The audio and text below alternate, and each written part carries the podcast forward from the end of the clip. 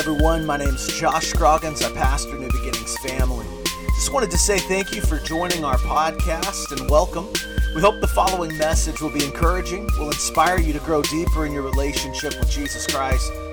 If you'd like to know more about us or would like to support our ministry financially, you can visit our website at www.nbfamily.net. And as always, for all you do to support us, thank you. God bless you and enjoy the message.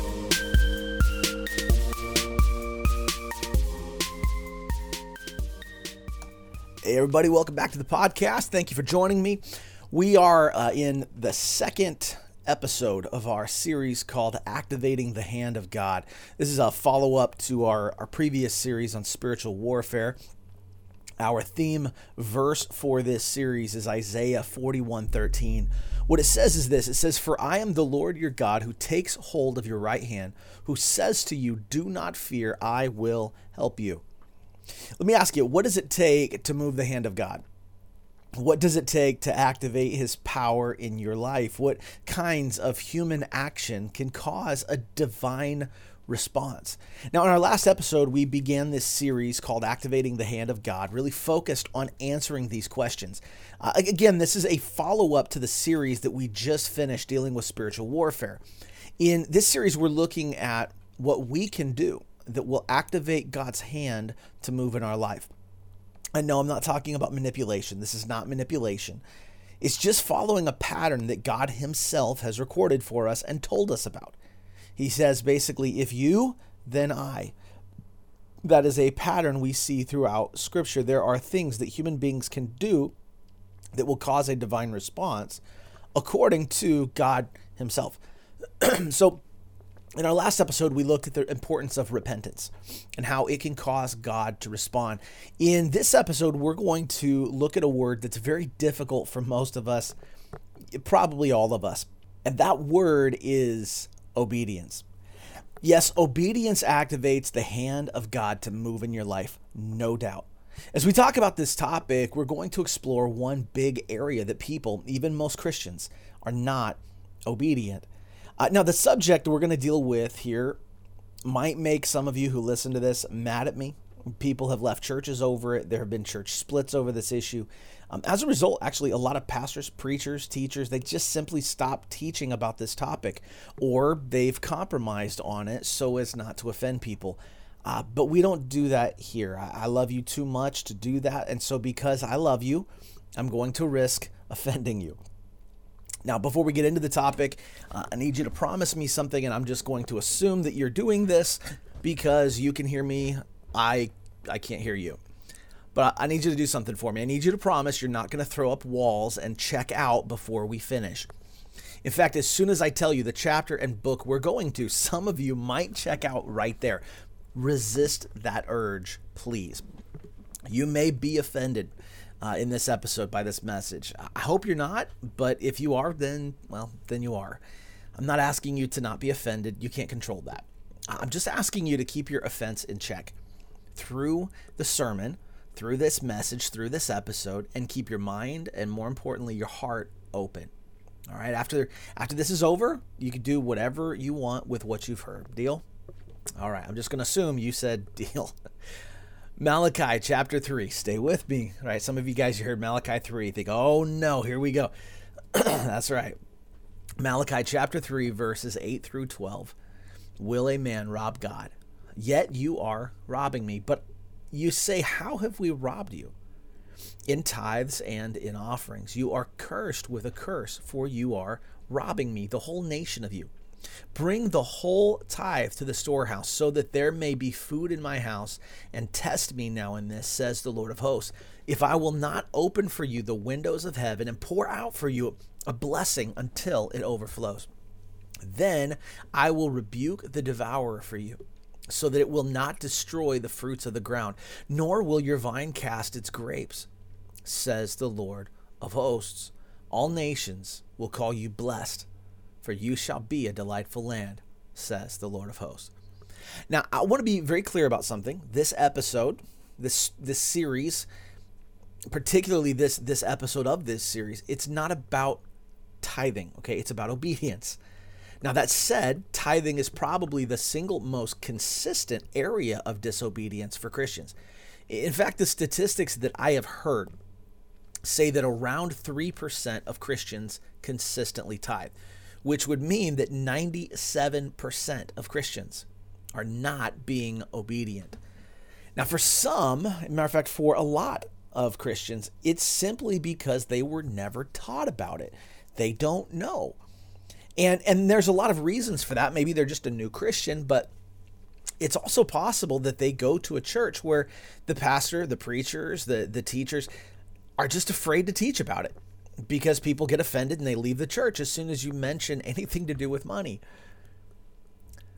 And so, unfortunately, there's a lot of people that just haven't been taught. And, and unfortunately, they get robbed of an incredible blessing that's attached to that. It's the blessing that's mentioned here in, in Malachi 3. Other people, they've heard about tithing, but they have come to believe that tithing was somehow done away with in the New Testament, in spite of the fact that nowhere in the New Testament is it said that it was done away with. And in spite of the fact that Jesus himself endorsed the practice, Matthew 23 23, where he says to the Pharisees, Look, you guys are tithing, but you're neglecting the weightier parts of the law. You should have focused in more on the weightier parts of the law without neglecting the tithe. So Jesus himself even says, Don't neglect the tithe. It's just not as important as, say, loving other people. Um, but Jesus himself endorsed it.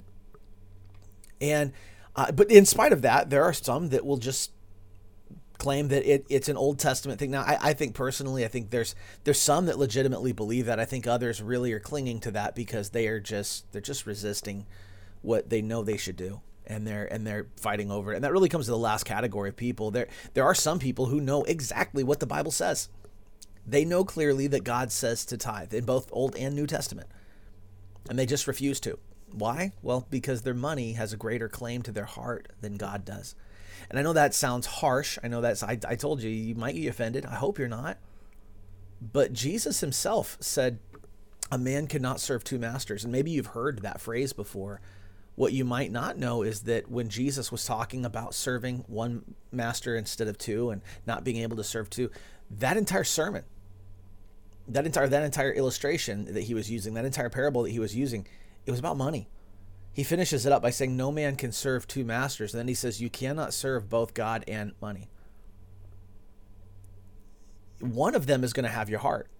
And so if you get to a place where God says, Hey, 10% of what your increase is, I want you to give that to me, I want you to return it to me. If you refuse to do that, then it, it becomes very clear which has your heart. And unfortunately, here's, here's the other side of it is that many have left the faith because of this passage that I just read you. And in particular, not because of the passage itself, but because that passage in Malachi 3 8 to 12 has been used to spiritually abuse people by well meaning but misguided preachers. This passage has been preached to mean that, well, if you don't give God 10% of your income, then you're robbing him because, you know, that money was his and now God's to God's to curse you because of it. But if you start tithing, then God will rebuke the devil and he'll bless you. But that sounds that sounds pretty harsh, doesn't it? In fact, many have taken this as a way of manipulating people into giving money to the church and they've left the church because of it. I, I, know when I was younger, if I would hear a preacher begin preaching uh, this passage, the first thing that went through my mind is I wonder how the church finances are doing. I wonder why he is preaching this passage. Uh, so let me clarify our church finances are fine. Okay? We're, we're doing fine. Uh, we're paying the bills. We're not hurting. We're not scared. Okay, we're we're fine. We're we're we're doing what we need to do. Things are being taken care of. Okay, uh, I am not teaching on this because we're trying to get something out of you. Okay, in fact, I'm trying to get something to you. I simply want you to understand what this passage means. And unfortunately, a lot of people have heard this preach. I mean, I've seen this passage preached more than once by a man screaming at the congregation, wagging his Bible in his hand at the people, not to the people. And maybe you've seen that. Maybe you've heard this passage preached like that before in a way that felt uh, like a condemnation of the people in the pews. But can I ask you, would you mind if I give you maybe a different reading of this passage, Malachi 3? Would you mind if I offered you another interpretation of the passage that I feel like fits better with the actual text? Let me let me first show you why I don't think that the standard interpretation I told you works. Um, now, if you're not able to do this, I understand, but if you are able to, uh, it would be helpful if you have your Bible with you to pull up uh, Malachi 3 8 through 12. Okay, to just kind of pull that up and, and have that for reference because I'm going to talk about this passage a little bit, and I think it would be helpful for you to have a have it referenced and on you know on Sunday morning at the church I can put it up on the screen, but through a podcast I can't really do that. So if uh, if you can go ahead and go ahead and pull that up. Uh, again, if you're driving, please don't do that. If uh, if you're working, I understand. Um, I'll, I'll reference back, but I want us to kind of understand why the standard interpretation that I told you. Well, again, what's the standard interpretation? Well, if you don't give God 10% of your income, you're robbing him because that 10% of money, it's his. That's what God's being robbed of. And if you do that, then God will curse you. And then if you start tithing, God will rebuke the devil for you and he'll bless you. That's the standard interpretation. Um, I want to I want to give you a different interpretation because I think there's some problems with the one that I just I just gave you. Okay, first of all, let's let's differentiate between what a tithe is and an offering. Okay, uh, first of all, everything in this in this world it belongs to God. We get this we get this really mixed up when we say that well, 10% is God's and 90% is ours. Uh, that is sort of true, but it's sort of not true. The fact is that everything belongs to God. It's all His. It's just that He gives us, he blesses us, he gives us the use of some of what is his. And what he does is he says, "I'm going to bless you," and as a as a um, as a sign of trust, as a sign of your heart, as a sign that money is not holding you, as a sign of you know all of that obedience, right? Which is what this this episode is about. I'm going to tell you that the first 10% of your increase, I want you to give it back to me. I'm giving you everything that you have in your life. I have given you all of it. But the first 10% of your increase, I want you to bring it back and return it to me. So God has claimed 10% of your increase as his. The other 90%, he allows you to keep that. Okay, so it would make sense then um, if, if we're seeing if we're seeing tithes and, and the idea of robbing God, uh, well, what is an offering? Well, an offering is anything above and beyond that 10%. Okay, so if uh, if you if you have your tithe, you pay your tithe, and then you, you give extra above and beyond that, that's an offering. Uh, anything before you get to that 10% mark is not an offering. It is your tithe. And until you hit that 10%, which God says that because tithe means tenth, right? Anything shy of that, anything short of that is not a tenth, right? You can't 20th a tenth. It just doesn't work like that. It's just a math thing. So in this passage in Malachi 3 8 to 12, if you're reading through this, where does it say that God is being robbed? Well, it says in tithes and in offerings. I mean, tithes make sense, right? Because that's God says that's mine. I want you to return it back to me. I'm claiming ownership over that first ten percent. That that is, I'm I'm I own it all, but I'm asserting my ownership over that first ten percent. That belongs to me. I'm claiming it as mine. So it makes sense if someone is not giving God what is His. If not, they're not. that makes sense. Why that would be considered robbing God. But why are offerings mentioned here? Right? I mean, tithe is God's. Offerings are free will. There's something that we give freely out of what is ours, or at least what has been given to us to uh, to to have as our own. So the the interpretation that God being robbed is is just referring to the tithes it's just incorrect because offerings are also mentioned here. Uh, second, there there's another part of it, right? Where where you know it says God will rebuke the devourer, and and the standard interpretation is that that's the devil. But let me ask you this: If the devourer is the devil, then why is the devourer referred to an it instead of a he? Can, can I suggest to you that um, that God is being robbed here of more than just the tithe? Now, stay with me. I'm not. I'm not contradicting scripture here. Um, let, let me clarify. Is not giving God the 10% that is His. Is that robbing God? Yes. Okay. But we get so focused on that simple truth that we miss the greater meaning of this passage and we actually overlook one of the most powerful truths about God's character that God longs to bless his children. Can I suggest to you that maybe what God is being robbed of here in this passage, and the thing that we rob God of today when we are not obedient, is the opportunity to bless his children? You know, Second Chronicles 16 9 says, The eyes of the Lord move to and fro throughout the earth, that we may strongly support those whose heart is completely his, or that he may support. God wants to bless us. He loves us more than any father could love any child. He is constantly searching for ways to bless us. So when we are obedient, and that obedience makes it so that he cannot bless us, we rob him. And this is true, by the way, about so much more than tithing. But I do want to stick with this, this passage in Malachi for, for a moment. So, does that mean that God curses those who don't obey? Right? I mean, God says, Well, you're cursed with a curse, you're robbing me. Does that mean that because they aren't paying their tithes, that God curses? If you're not paying your tithe, is, is God up in heaven cursing you? No, absolutely not. And, and I'll tell you why. It's because there's no need to do that. Because they are already cursed. There's no need to curse somebody who is already cursed. You remember that devour mentioned in the passage that God was going to rebuke? That's not the devil, it's the curse. The curse is the devour. You are cursed with a curse. And then God says, I want to rebuke the devourer. I will rebuke the devourer. What's the devourer? It is the curse. So what's the curse? Well, if you go back to Genesis chapter three, you're going to find out what the curse is. At least this is my interpretation, uh, but but I think it's right.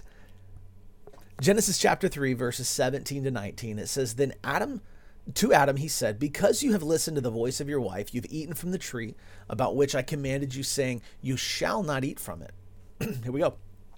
Cursed is the ground because of you. In toil you will eat of it all the days of your life, both thorns and thistles it shall grow for you, and you will eat the plants of the field. By the sweat of your face you will eat bread, till you remember, or sorry, until you return to the ground, because from it you were taken. For you are dust, and to dust you shall return. You notice something here? When God said in Malachi, I will rebuke the devourer for you, so that it will not destroy the fruits of the ground. This is what he was talking about. This is the devourer, the curse that was placed on the earth as a result of sin. The curse of sin, that's the devourer.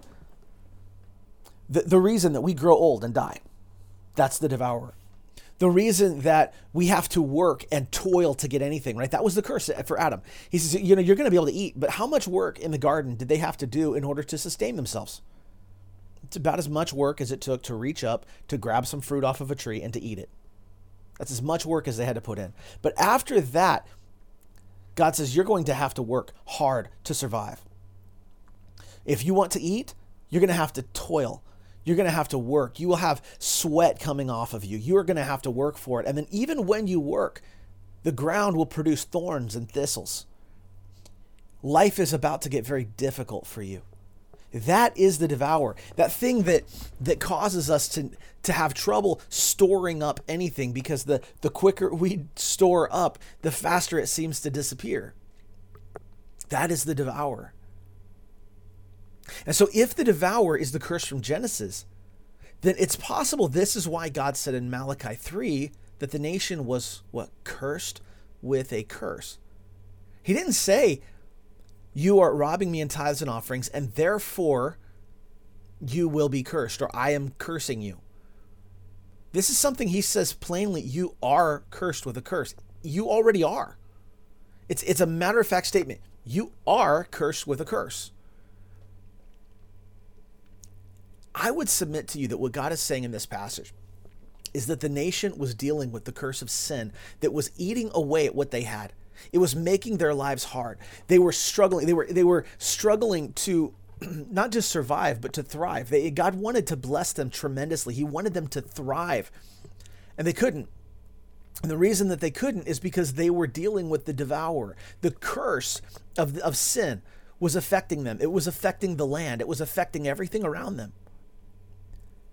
And what happened here is God, what I believe that God is saying is that because they were refusing to obey, because they were refusing to, to, to give the tithes, because they were refusing to be generous with what he had blessed them in, in, in offerings.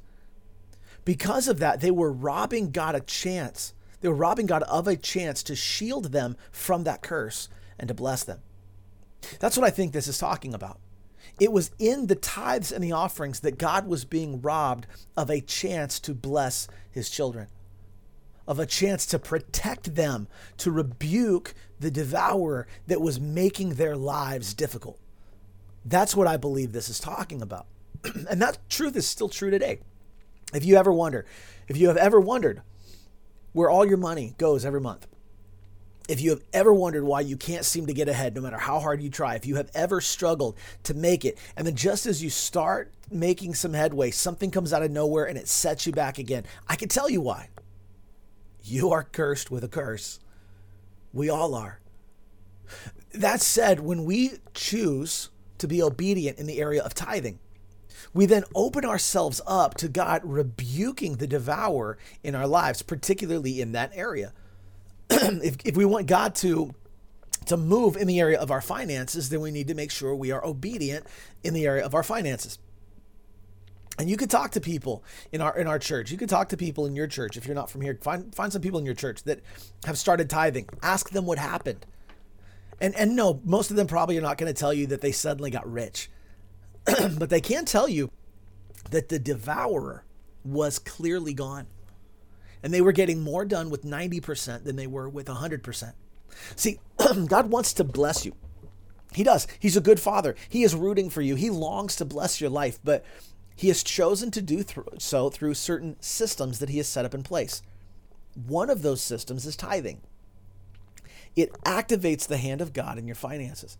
And by the way, it is the only place in Scripture where God says it's okay to test him.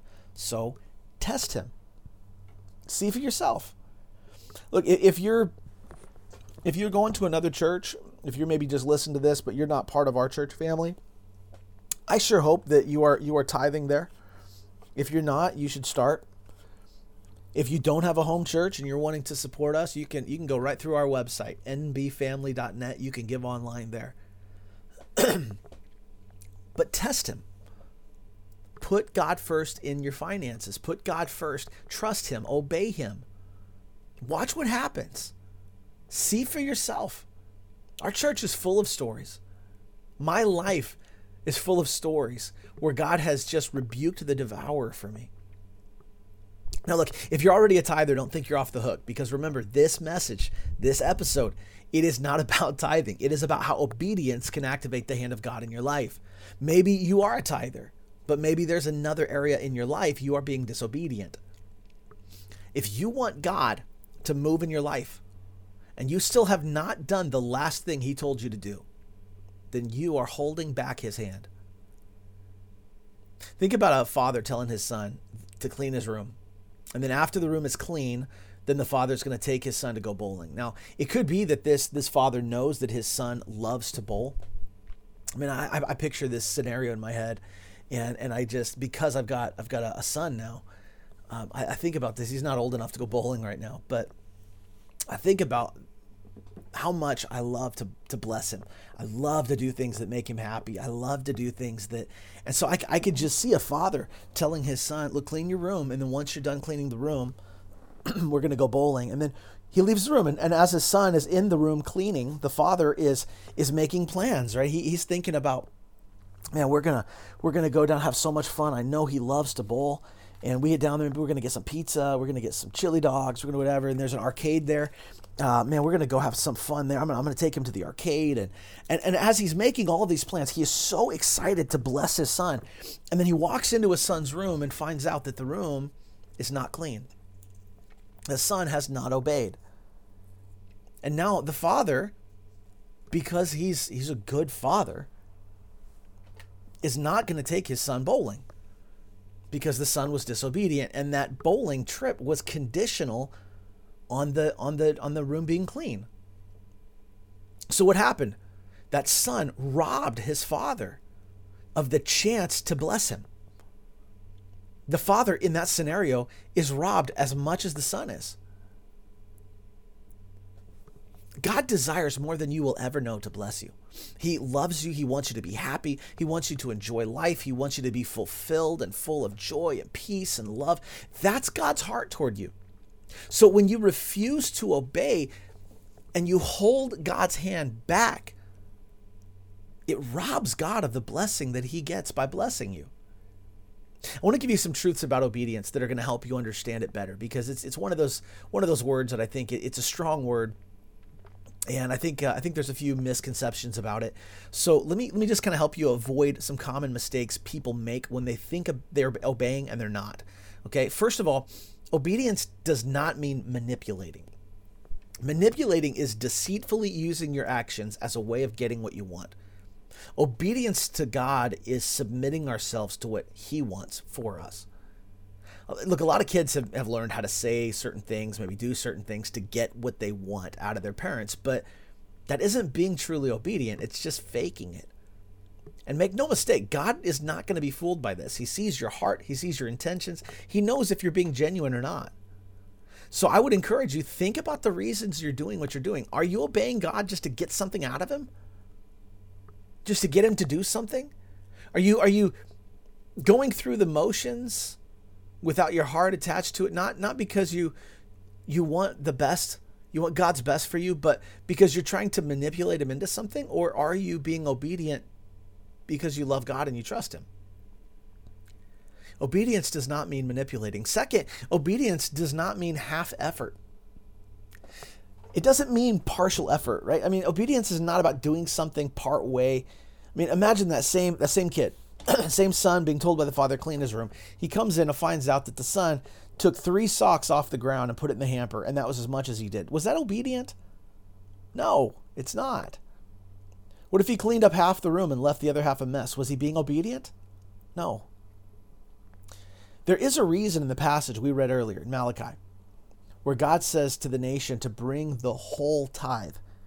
I love that he says that. It, it's it's actually very funny to me because tithe means tenth. So until you've gotten to the whole tithe, it's not a tithe. You can't do a partial tithe. It would mathematically that makes no sense. You can't say bring me half a tithe. Right? If, if you're doing if you've only done it halfway, it's not a tithe. Right? It's that's a twentieth. That's not a tenth anything that is before you get to a tithe, before you get to the whole tithe, that's not a tithe, that's not a tenth. Only once you cross that line does it become a tenth. So God says, I want you to just reinforce this. Bring the whole tithe. Because obedience does not mean half effort. It doesn't mean we do something part way. It also means that we don't do something with the actions, but but do so without without the uh, um, the heart behind it. You know, uh, there's there's many kids, especially if you've ever had teenagers work with teenagers, you tell them to do something, and they kind of halfway do it, and it feels it feels very disrespectful, right? You know, I'm talking about any any of you parents of teens, anybody who's worked with teenagers. um, that's not obedience. In fact, it, it should be noted here that partial obedience is disobedience. Let's say it again. Partial obedience is disobedience obedience also does not mean agreement. This is this is going to be difficult for some of you, but this is going to be very freeing for some of you. Obedience does not mean that I agree with what I'm being told to do. God has often told me to do things that I didn't like, I didn't agree with, I didn't think were a good idea. I mean, eh, how many of you parents listening to this have you have you told your kids something to do they didn't agree with, but then they did it anyway? See, obeying God doesn't mean we have to agree with him. And I hope that's freeing for you if you're if you're struggling with this. You can obey God even if you don't agree with what you're being told to do. Because obedience is about submission, not agreement. And finally, obedience does not mean understanding. This is also something I hope that's going to be freeing for some of you.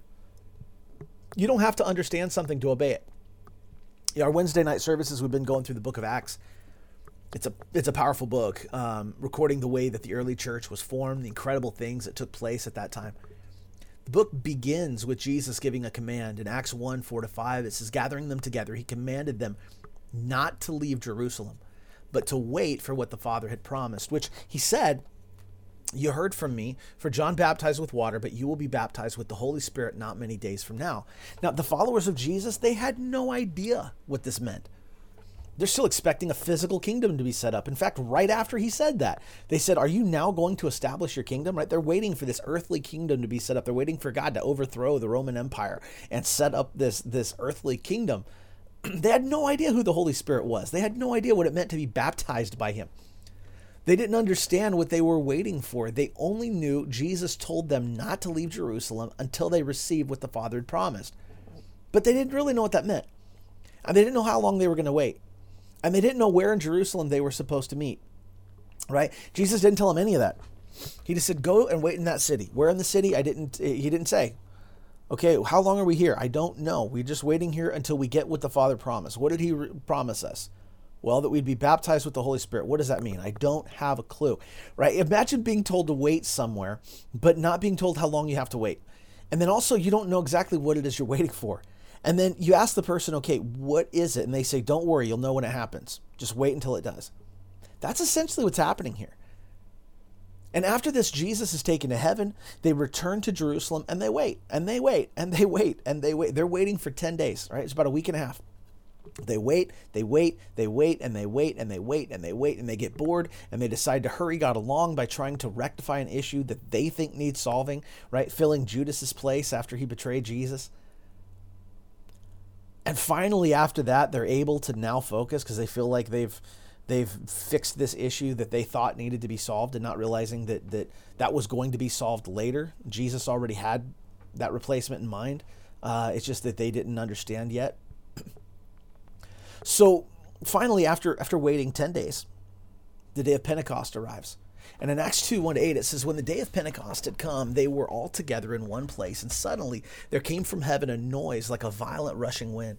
It filled the whole house where they were sitting, and there appeared to them tongues as of fire, distributing themselves, and they rested on each one of them, and they were all filled with the Holy Spirit and began to speak with other tongues as the Spirit was giving them utterance. And now there were Jews living in Jerusalem, devout men from every nation under heaven. And when this sound occurred, the crowd came together and were bewildered because each of them was hearing them speak in his own language. They were amazed and astonished, saying, Why are not all of these who are speaking Galileans? And how is it that each of us hear them in our own language to which we were born? Look, it is safe to say that the early believers did not understand this is what they were waiting for until it happened. They didn't understand while they were waiting, but understanding was not required for them to obey. Remember, obedience does not mean understanding. In fact, it's kind of impossible for it to mean that. Because when God tells us to do something, a lot of times it's based on knowledge He has that we don't know. God will tell us to do things oftentimes that He can tell us to do because He knows the future, but we don't know the future. And so it doesn't make any sense to us obedience does not require that we understand. Now, it does require we understand the command, right? And so if, if you don't understand what it is that, that is being said, you need clarity there. I mean, I need to understand what it is you're telling me to do, but I don't have to understand why. I only have to understand that God knows better than I do. See, the, their obedience activated the hand of God. And they experienced the arrival of the Holy Spirit for themselves in a powerful and historic way. And so I would close out this episode by by simply urging you don't rob God of the chance to bless you by refusing to be obedient. Whether that is tithing, whether it's making a change in your life, maybe it's something else, just obey. And do it with all of your heart. Do it exactly the way God told you to do. No partial obedience. You don't have to agree with it. You don't have to understand it. You just have to trust that God wants what is best for you and that He knows better than you what that is. And if you will do that, you will see the hand of God move in your life in powerful ways. He will rebuke the devourer from you. Just trust God, obey Him. If you'll do that, your life will be changed. God bless you. We'll see you in the next episode. Hey guys, thank you so much for joining us at New Beginnings family. We appreciate you listening and hope that the message was encouraging, inspiring, challenging, that ultimately it brings you closer to Jesus Christ. If you have any questions for us or would like to get a hold of us, you can reach out to us at www.nbfamily.net. Thank you so much. We love you. Have an amazing day, and thank you for all your support. We'll see you next time.